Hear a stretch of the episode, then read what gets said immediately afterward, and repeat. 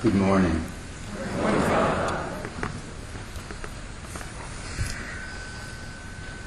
We are the 72. We are the 72 in 2022.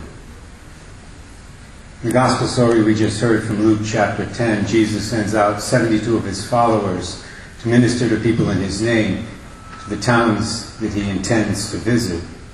They're to proclaim the kingdom to these men and women, and they're to bring them God's healing. Well, by our baptism, my brothers and sisters, we are called to do something similar today in 2022, which is why I say that we are the 72 in the world of 2022. And this is a call that we need to take very seriously as Christians, especially, I would say, in light of the recent Supreme Court decision that struck down Roe v. Wade, which is the issue I want to speak about for a few moments in this homily. That, of course, was a great victory for the pro-life movement. It's a great triumph for those of us who believe in the dignity of the human person and the sanctity of all human life from natural conception to natural death.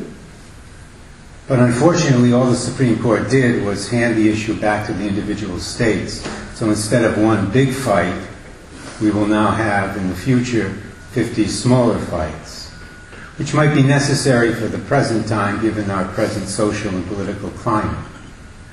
But our ultimate goal here should be to build a culture of life where there's no fighting about this issue anymore, where every child is loved and accepted and welcomed into the world. But that will only happen if more of us 72 get involved in helping to change minds and hearts, the minds and hearts of many people out there who believe that abortion is fine. Yes, it's good to change and reverse bad Supreme Court decisions like Roe v. Wade. It's good to get rid of unjust civil laws. That's very important. But unless minds and hearts change on this issue, babies will still die, and women will still be harmed. And make no mistake about it, my brothers and sisters, women are the ones most harmed by abortion.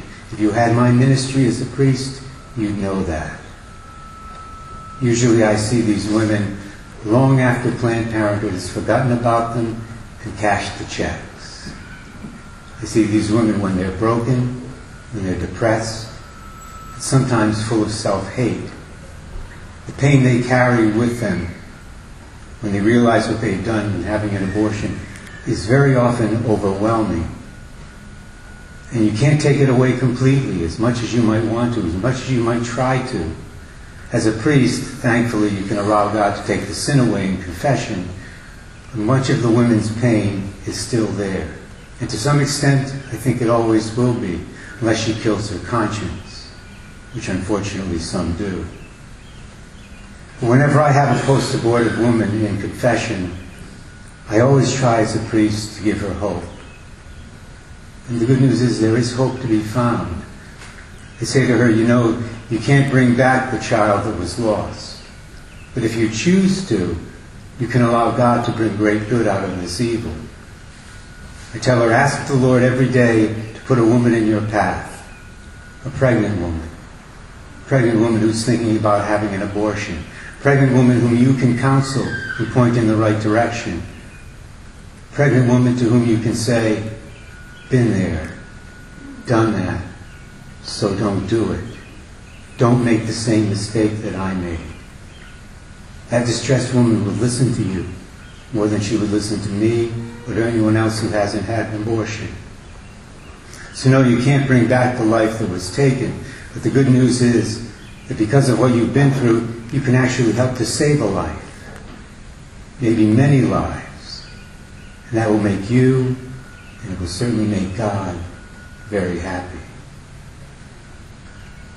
The big lie out there, of course, my brothers and sisters, is that if you want to be pro-women, you have to be pro-abortion. We hear that lie all the time in the mainstream media, and it's a lie that needs to be exposed. And besides, how can you be pro-women? How can it be pro-women to kill women? That's something I've never understood, and I don't think I ever will. Statistically, roughly half of the 60 million babies who've been aborted in the United States since 1973 have been female. That's roughly 30 million women who never made it out of the womb. What kind of service is that to women? Pretty rotten service, if you ask me. These are some of the messages that we, the 72 and 2022, need to share with more women out there in the world. Because I believe women will ultimately do the most to change hearts and minds on this issue. And it's already happening in many places. Our pro-life committee at St. Pius here in Westerly, for example, is made up of mostly women. Maybe one or two token guys in there, but the majority are women, as are those who staff the Pro-Life Women's Pregnancy Center on Franklin Street here in Westerly. Women and families are the keys to ending the scourge of abortion for good. When a young woman finds herself in a difficult pregnancy, an unplanned pregnancy, she needs the love and support of her family. She doesn't need their condemnation, nor does she need a ride to the local Planned Parenthood clinic.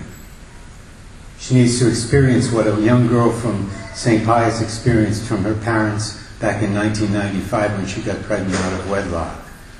Her parents, both of whom are good Catholics, were there for her, supporting her, encouraging her, loving her throughout her pregnancy, which ended when she gave birth to a healthy baby boy whom she named Eric.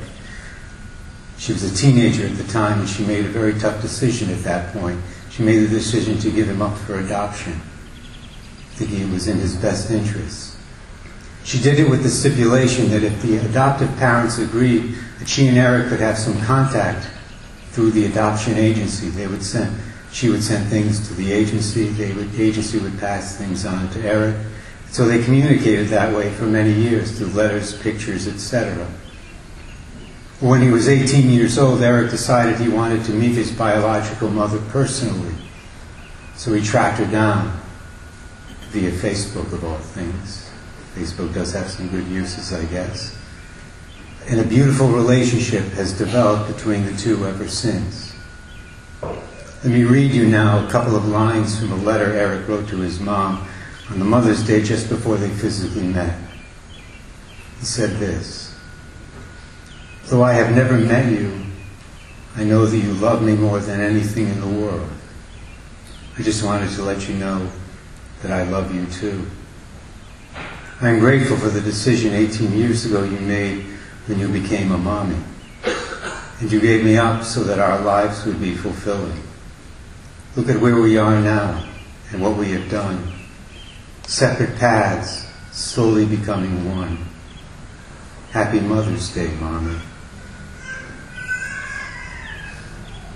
If we fulfill our call as one of the 72 in 2022 and spread the pro-life message to others with a sincere love, a genuine love, and the good news is many other more mothers in the world will get letters like that from their children in the future. And I don't know of a single woman on planet Earth right now who wouldn't be happy about that.